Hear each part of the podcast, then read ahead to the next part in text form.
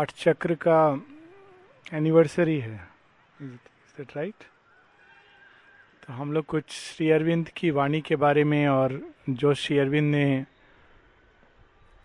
लिखा है उसके संदर्भ में थोड़ा सा पढ़ेंगे, क्योंकि पाठ चक्र का एनिवर्सरी है तो थोड़ा श्री अरविंद का वाणी हम लोग को पढ़ना चाहिए। जब मधु भाई इतना सुंदर माँ के बारे में कह रहे थे तो एक आ, मन के अंदर एक भाव उठ रहा था। प्रत्येक शब्द, प्रत्येक ध्वनि का कितना सुंदर अर्थ होता है। तो एक शब्द है ओम, माँ ने लिखा है Om is the signature of the Lord, और इसके अंदर तीन ध्वनि है आ ओ मा। तो तीनों ध्वनि वास्तव में चेतना की तीन अवस्था है। उपनिषद में ब्रह्म को चतुष्पाद बताया गया है। चार अवस्थाओं में एक ही ब्रह्म, एक ही सत्य विद्यमान रहता है। आ जो बाहर की ओर जा रहा है, वेकिंग कॉन्शियसनेस, ओ जो सब कुछ अपने अंदर समेट रहा है, सबको अपने अंदर धारण किए हुए है, the inner being, the inner consciousness, the dream state, स्वप्न अवस्था, hmm, जो सब अपने अंदर वापस ले रहा है, समेट रहा है, the inmost, the transcendent, the consciousness which takes everything inside, सुषुप्ति अवस्था, जागृत स्वप्न सुषुप्ति, तीनों अवस्थाएं एक ही शब्द में Om. So it's a turiya, the fourth state, जिसमें तीनों अवस्थाएं एक साथ हैं। ये एक एक उपनिषद का विषय है, तो उसी से मुझे माँ शब्द के ध्वनि से एक रेवलेशन हो रहा था, तो I will just share it. अभी अभी ये माँ शब्द को एनालाइज नहीं करना चाहिए और ना कभी ये प्रयास मैंने किया है, परंतु जो उसके अंदर ध्वनि के साथ आता है माँ, तो द उसका प्रथम एकदम गहराई, चेतना की एकदम सुसुप्ति, द सुपर कॉन्शियंट रेल्म्स, वहाँ से ये ध्वनि निकलती है। कहाँ जाती है? माँ, outside towards the waking consciousness. तो जो बिल्कुल गहराई से निकल करके बिल्कुल बाहर, हमारी बिल्कुल बाहरी अवस्था तक में चली जाती है, that is the consciousness of the divine mother. और वास्तव में this is how she is, she is the bridge between the rapture and the calm, she is the golden bridge.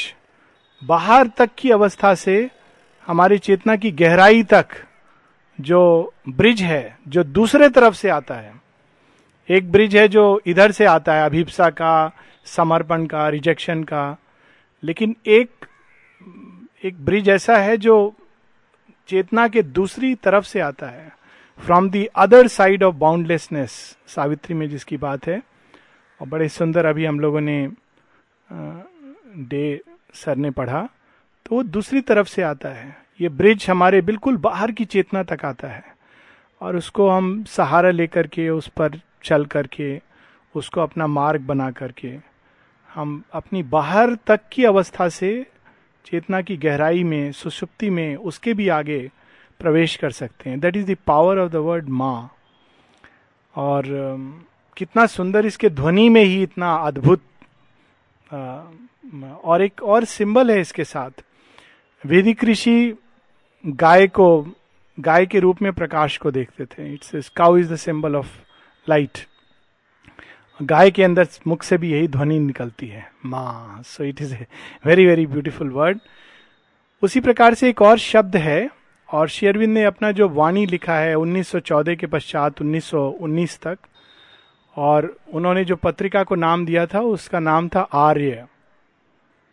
और श्री अरविंद से नेचुरली आर्य के नाम से ये सब लेख निकलते थे, जो आज हम सिंथेसिस ऑफ योग, ह्यूमन साइकिल, दिव्य जीवन इत्यादि इत्यादि के रूप में हम जानते हैं। सावित्री अलग है, अलग रचना है। तो श्री अरविंद से लोगों ने प्रश्न किया कि ये आर्य शब्द क्या है, और वास्तव में जब श्री अरविंद आर्य शब्द को बताते हैं, जब उसका वर्णन करते हैं, उसका अर्थ समझाते हैं, तब स्पष्ट होता है कि उन्होंने ये लेखनी लिखी क्यों है। क्योंकि उन्होंने ये जो लिखा था सब कुछ, सिंथेसिस में, लाइफ डिवाइन में इतने सारे जो उन्होंने पुस्तक लिखे हैं जिसको हम पाठ चक्र में पढ़ते हैं, उसके पीछे उनका क्या भाव है, वो उसके द्वारा क्या कर रहे थे, क्या चीज हम लोगों के अंदर जगाने का या क्या चीज रचना करने का प्रयास कर रहे थे। तो वहां पर ये शब्द बिल्कुल परफेक्ट बैठता है, वो हम सबको आर्य भाव में, आर्य संतान के रूप में देखना चाहते हैं, और ये वाणी वास्तव में हमारे अंदर उस उत्कृष्ट आर्य भाव को प्रकट करती है। इसके पहले कि हम श्री अरविंद की वाणी में आर्य शब्द का अर्थ पढ़ें, ये स्पष्ट कर लेना चाहिए कि आर्य शब्द का श्री अरविंद के उपयोग करने के पहले ही उसको विकृत कर दिया गया था, और दो रूप से वो विकृत हुआ था। एक विदेश में, जहाँ हिटलर ने इस शब्द को एक विशेष जाति के रूप में प्रकट किया था कि एक आर्य जाति जो जन्म से बहुत विशेष है, जन्म से कोई विशेष नहीं होता। इसकी कई कहानियां हैं उपनिषदों में। सत्यकाम जाबाली की एक कहानी है, इतनी सुंदर कहानी है कि एक बच्चा अपनी माँ से कहता है कि माँ, मैं उस विद्यालय में पढ़ना चाहता हूँ जहाँ विशेष लोग पढ़ते हैं, जहाँ गुरुकुल की विशेष शिक्षा दी जाती है, वेदों के बारे में, उपनिषद के बारे में, वो ज्ञान दिया जाता है जो सबके लिए प्राप्य नहीं है। तो माँ कहती कि तुम जाके पूछो, अगर गुरुजी तुमको ले लेंगे तो हम जरूर, तुम वहाँ पर जाके पढ़ो। तो गुरुजी उनको फॉर्म पकड़ाते हैं, तो फॉर्म में लिखा हुआ है कि पिता का नाम, माता का नाम। अभी तो फॉर्म में केवल पिता का नाम होता है, उसमें पिता का नाम, माता का नाम, एक फॉर्म आना चाहिए जिसमें केवल माता का नाम होना चाहिए, शायद एक ट्रांसफॉर्मेशन होगा तो आएगा, सरनेम हट जाना चाहिए।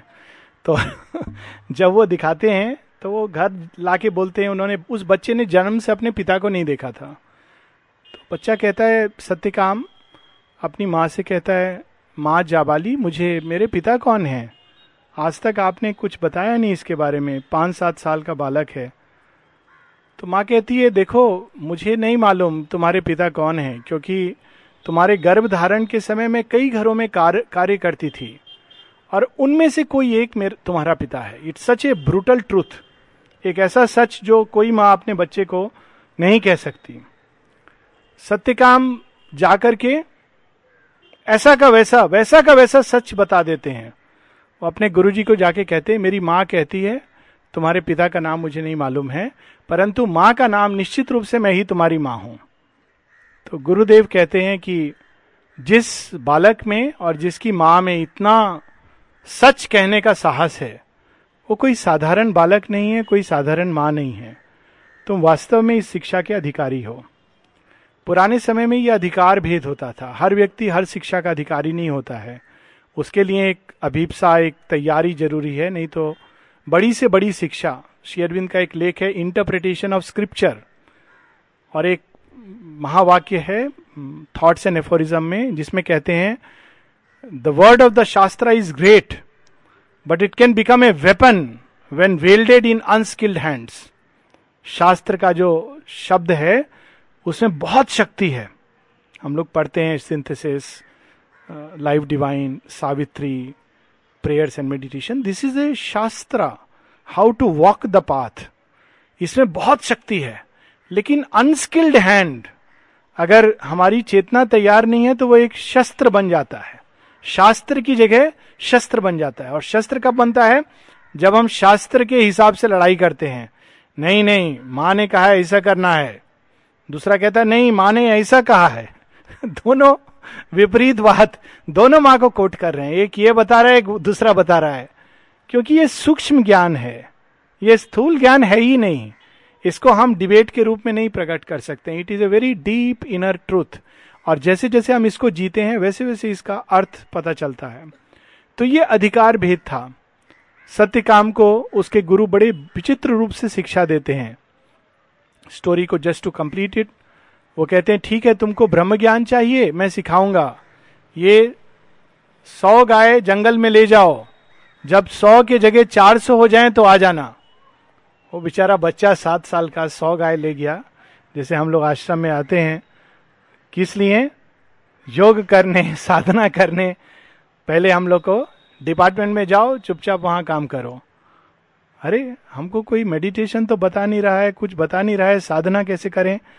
डिपार्टमेंट में काम करो, जब वहाँ पाँच साल काम कर लोगे स्थिर भाव से, उसके बाद देखेंगे। तो सत्य काम को कार्य मिलता है, सौ का चार सौ जब हो जाएगा तब तुम आना। सत्यकाम बहुत विजिलेंट है, वो जानता है कि गुरुजी कोई भी चीज अगर हमको बता रहे हैं तो किसी विशेष कारण से बता रहे हैं, there is a purpose behind it. Rishabhchand ji जब पहले बार आए थे तो उनको काम दिया था माँ ने खटमल मारने का, तो तो जैन है। काम देने का पहले माँ को लिखे थे, mother I am happy to take any work which you give me. जब ये काम आया तो वो चिट्ठी भेजे नहीं माँ को, पीछे में रख दिए। श्री अरविंद को चिट्ठी लिखे, mother does not know perhaps that I am a Jain, I can not kill bedbugs. मैं तो जैन हूँ, कैसे मारूंगा बेडबग्स को? माँ को मालूम नहीं है, तो भारत के बारे में नहीं जानती हैं, आप थोड़ा उनको बता दीजिए। इसके पीछे भाव ये था। श्री अरविंदो ने उनको चिट्ठी लिखा, whatever work the mother gives it's for your progress, take it in that spirit. तो सत्यकाम ने वो लेटर उनके अंदर लिखा हुआ था, सब लेटर बाहर नहीं लिखा जाता है, सब वेद, जैसा कि मधु भाई अभी बता रहे थे, the eternal shastra is secret, eternal Veda is secret in the heart of every living and thinking creature. तो उन्होंने उस भाव से गाय को पाले और उस भाव में रहने के कारण बहुत सारी जो घटनाएं होती थी सबसे सीखते थे। Everything can become the revelation of master. Line में खड़ा है व्यक्ति, ज्ञान प्राप्त कर सकता है। कोई क्रोध किया उसके ऊपर, ज्ञान प्राप्त कर सकता है। रास्ते में गया, गिर पड़ा, ज्ञान प्राप्त कर सकता है। बहुत देर तक किसी चीज का प्रतीक्षा करना पड़ रहा है, ज्ञान प्राप्त कर सकता है। डाइनिंग रूम में जो उसको सबसे प्रिय था वही नहीं मिला, ज्ञान प्राप्त कर सकता है। It is just a vigilant awake consciousness. ज्ञान प्राप्ति इज ए मैटर ऑफ कितना हम अंदर में सचेत हैं। सचेत हैं तो ऋतु परिवर्तन, उससे ज्ञान प्राप्त हो जाएगा। एक साल केवल लगेगा, भिन्न ऋतु बदलती है, उससे पूरा जीवन हमारा स्पष्ट है। उसके बाद जब हम दुखी होंगे तो हम ये कहेंगे अभी हमारा जीवन का शिशिर ऋतु चल रहा है। मृत्यु होगा तो दुख नहीं करेंगे, कहेंगे शिशिर ऋतु के बाद में क्या आता है, वसंत आता है। यही तो ज्ञान है। कितना सुंदर एक पोइट ने लिखा है, if autumn is there spring is not far behind. कहीं किसी पुस्तक में पढ़ने की जरूरत, this is the eternal Veda. ये साक्षात अंदर का शास्त्र है जो हर समय खुला है, हर चीज के ऊपर लिखा है, पत्ते के ऊपर लिखा है, आसमान में लिखा है, बादल आते हैं चले जाते हैं। तो जब डिप्रेस्ड होंगे नेक्स्ट टाइम तो क्या बोलेंगे, ओ बादल आया था कल छट गया था, आज हमारे ऊपर बादल आया है चला जाएगा, सूर्य आएगा चला जाएगा। So that is the Veda secret in life. So थोड़ा सा we should still read, otherwise I will flow in this Veda and forget the real Veda. Everything is a revelation of the divine. एक जगह श्री अरविंद का लाइन है, and all discloses the unseen beloved. वो जो परम सौंदर्य, परम आश्चर्य में, परम प्रेमी, सब चीज के अंदर छिपा है। देखने का आंख होना चाहिए। जब हम इसको यहां से पढ़ते हैं तो नहीं समझ आता है, जब ये आंख खुलता है तो कहां नहीं दिखाई देता है, घोर संग्राम में भी दिखाई देता है। आर्य शब्द के बारे में श्री अरविंद बता रहे हैं, पूरा नहीं पढ़ूंगा, केवल दो पैसेज पढ़ूंगा। If Arya were a purely racial term, a more probable derivation would be or, meaning strength और वेलर। पहला चीज, आर्य शब्द का अर्थ है, अर शब्द धातु से निकला है और इसका अर्थ है शक्ति, स्ट्रेंथ, साहस, वेलर, पराक्रम। श्री अरविंद हम लोगों को साहसी, योद्धा भाव, पराक्रमी बनाना चाहते हैं। वो कैसा पराक्रमी बनाना चाहते हैं? We fight to win sublime wisdom. माँ एक जगह कहती है, truth is a hard and strenuous conquest. सत्य एक बहुत कठिन विजय है, उसके लिए एकदम दुर्धर्ष योद्धा बनना चाहिए। इसीलिए एक जगह श्री अरविंद कहते हैं, जो जिसके अंदर छात्र तेज नहीं है वो ब्रह्म तेज का अधिकारी नहीं है। और हम श्री अरविंद के जीवन में देखें तो वास्तव में पहले ही passes through the great battle of life, कोई चीज से भाग कर नहीं आते हैं। कितना सुंदर आज पंक्ति पढ़ा, escape brings not the victory and the crown. तो वो जब हम भाग के आते हैं, मां आश्रम के संबंध में कहती थी, if you cannot face the difficulties of ordinary life, how will you face the much greater difficulties of yoga? Inner life is far more difficult. पहले जीवन का कठिनाई से जब हम युद्ध करते हैं, फिर वही युद्ध की जो गति है, शक्ति है, उसको हमको अपने अंदर मोड़ना होता है और अपने ही अंदर जो एनिमीज हैं, the enemies of the soul, Shri Arvind एक जगह सिंथेसिस में लिखते हैं, these are the enemies of the soul whose name is lust, greed, anger, wrath, jealousy, fear.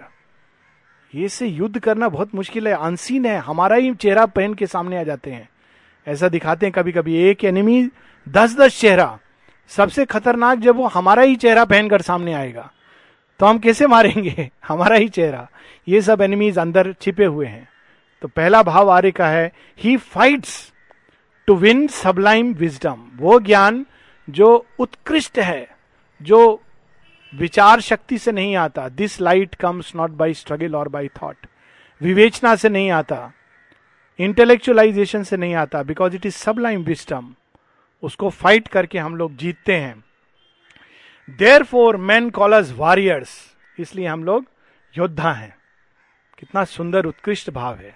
That is the hero warrior, वह जो ज्ञान के लिए युद्ध करता है. For wisdom implies the choice as well as the knowledge of that which is best, noblest, most luminous, most divine. ज्ञान का अर्थ ही है चुनाव. एक सीमित ज्ञान है, एक उत्कृष्ट ज्ञान है, एक सीमित कर्म है, एक उत्कृष्ट कर्म है, एक सीमित भाव है, एक उत्कृष्ट भाव है. जब हम सीमित भाव, सीमित ज्ञान, सीमित कर्म को त्याग कर उत्कृष्ट भाव, उत्कृष्ट ज्ञान, उत्कृष्ट कर्म को चुनते हैं, then we are fighting to win sublime wisdom. It means also the knowledge of all things and charity and reverence for all things, even the most apparently mean, ugly और dark, for the sake of the universal deity. इसका अर्थ यह भी है, Sublime wisdom केवल एक transcendent wisdom नहीं है जो कहीं आकाश में, सुदूर अंतरिक्ष में बैठा है. हर जड़ पदार्थ में, जीवित चीज में, मनुष्य में, सब चीज में, चराचर में वो विद्यमान है. वो कैसे कार्य कर रहा है, किस प्रकार से वो तारों को एक माला के रूप में गुथता है, कैसे वो पुष्प के अंदर से फूल को प्रकट करता है, कैसे वो छोटे से बीज में एक वृक्ष को समा देता है, कैसे वो जड़ तत्व के अंदर प्राण की स्फूर्णा भरता है, कैसे वो दिमाग के अंदर दौड़ता हुआ विचार बन जाता है, कैसे वो मनुष्य के हृदय को चलाता है. ये सब ज्ञान का एक रूप है और ये सब ज्ञान का जो विशाल संप्रसारण है, जिसको गीता विज्ञान, ज्ञान विज्ञान, the extension of inmost essential knowledge is विज्ञान, वो सब कुछ जीतने के लिए हम लोग प्रयास करते हैं. इवन जो अंधकार में क्या है, कोई चीज अंधकार है तो उसके अंदर क्या काम चल रहा है, even that for the sake of the universal deity. And the choice and tales a battle, a struggle, it is not easily made, it is not easily enforced. ये चुनाव कठिन है, युद्ध है, बिना युद्ध के ये प्राप्त नहीं होता है. अमृत तत्व का ज्ञान गीता में है, लेकिन अमृतत्व के रास्ते में दुर्योधन और अर्जुन, दो योद्धा खड़े हैं. एक को अपना अहंकार सरेंडर करना है, दूसरे को अहंकार को तोड़ना है. That is the great passage to immortality. Whoever makes that choice, whoever seeks to climb from level to level up to the hill of the divine, fearing nothing, deterred by no retardation of defeat, shrinking from no vastness because it is too vast for his intelligence, no height because it is too high for his spirit, no greatness because it is too great for his force and courage, he is the Aryan, the divine fighter and victor, the noble man, Aristos, best, the Shreshth of the Gita. जो एक level से चढ़ के दूसरे level पर चढ़ने में थकता नहीं है, कहता नहीं है कि आह लिफ्ट होता तो कितना अच्छा होता. जो गिरने के बाद ये नहीं बोलता वो अब तो हम परास्त हो गए, उठता है, फिर से युद्ध करता है, फिर हारता है, फिर उठता है. जब तक उसके अंदर श्वास का एक भी श्वास बचा है तब तक वो युद्ध करता है अपने आप से और चुनाव करता है भगवान का. That is what is called choosing the divine even in the last moment of death. Shri Arvind से किसी ने पूछा था कि कहा जाता है कि अंतिम समय जो भगवान का नाम लेता है वो मोक्ष प्राप्त करता है. श्री अरविंद कहते हैं हाँ, लेकिन उसका एक कैच है. अगर सारे जीवन तुमने ये चुनाव नहीं किया है तो अंतिम समय चुनाव नहीं कर सकते हो. गीता स्वयं कहती है हर समय मुझे याद करो, तो अंतिम समय भी, अंतिम श्वास में भी we would climb from one hill to another. ये भाव होता है श्रेष्ठ ऑफ द गीता. वही मनुष्य उत्कृष्ट है. Intrinsically in its most fundamental sense Arya means an effort और एन अपराइजिंग और overcoming. The Aryan is he who strives and overcomes all outside him and within him that stands opposed to the human advance. मानव प्रगति के मार्ग में जो कुछ उसके अंदर या उसके बाहर जो कुछ बाधा आती है उस सब को वो स्वीकार करके अपना गर्दन झुका कर नहीं चलता है. उस मार्ग में एक योद्धा के भांति खड़ा होता है. अगर वो माँ, कितना सुंदर श्री अरविंद दुर्गा स्त्रोत जो एक एक प्रकार से आर्य भाव को अपने अंदर जागृत करता है. Mother Durga, root out all enemies within and then root out all obstacles outside. अंदर और बाहर जहां भी उसको बाधा है उसको निर्मूल करना उसका धर्म है, कर्तव्य है. Self conquest is the first law of his nature. परंतु पहले अपने अंदर Swaraj. He overcomes earth and the body and does not consent like ordinary men to their dullness, inertia, dead routine and tamasic limitations. वो किसान है, भूमि जोता है. पहले कौन सा भूमि जोतता है? धरती को. शरीर कहता है आह आज बहुत थक गए हैं, आज काम पे नहीं जाना है. आर्य कहता है नहीं, मैं शरीर की थकान से नहीं डरूंगा, रोग से नहीं डरूंगा, मृत्यु से नहीं डरूंगा. That is the Aryan. He goes. अगर युद्ध चल रहा है क्या हम बोल सकते हैं हाँ बीमार हैं? माँ एक जगह कहती है my child you have no right to fall sick if you are doing my work. We can not say that. We fall sick but we continue to fight. Even sickness becomes a fight because it is a falsehood of the body. उससे भी हम युद्ध करेंगे. He overcomes life and its energies and refuses to be dominated by their hungers and cravings or enslaved by their rajasic passions. सब संसार में ये सुविधा सुख सब लोग देख रहे हैं, काश मेरे पास भी होता. ये आर्य भाव नहीं है, अनार्य भाव है. आर्य भाव है मेरे अंदर ही कामना का विचार उठा, इसको मैं विजित करूंगा. I want to conquer desire. That is the आर्य भाव. He overcomes the mind and its habits. He does not live in a shell of ignorance, inherited prejudices, customary ideas, pleasant opinions, but knows how to seek and choose, to be large and flexible in intelligence, even as he is firm and strong in his will. तो हर चीज के पीछे उसके अंदर एक self conquest. मन के अंदर भी हम जन्म से कुछ सीमित विचार, सीमित भाव, सीमित संकल्प लेकर पैदा होते हैं. वो हम लोग इनहेरिट करते हैं, कुछ अपने माता पिता से, कुछ समाज से, कुछ क्लासरूम से. आर्य उससे संतुष्ट नहीं होता है, वो उसके आगे जाता है, खुद सोचता है, रिफ्लेक्ट करता है. इसके आगे क्या है, इस विचार की सीमा के परे क्या है, इस भाव से उत्कृष्ट भाव क्या है. And that conquest makes him the Arya. हम लोग यहीं रुकेंगे क्योंकि आज कंपल्सरी ग्रुप है at least for me. Aryan does not shrink from compulsory group. He must go there.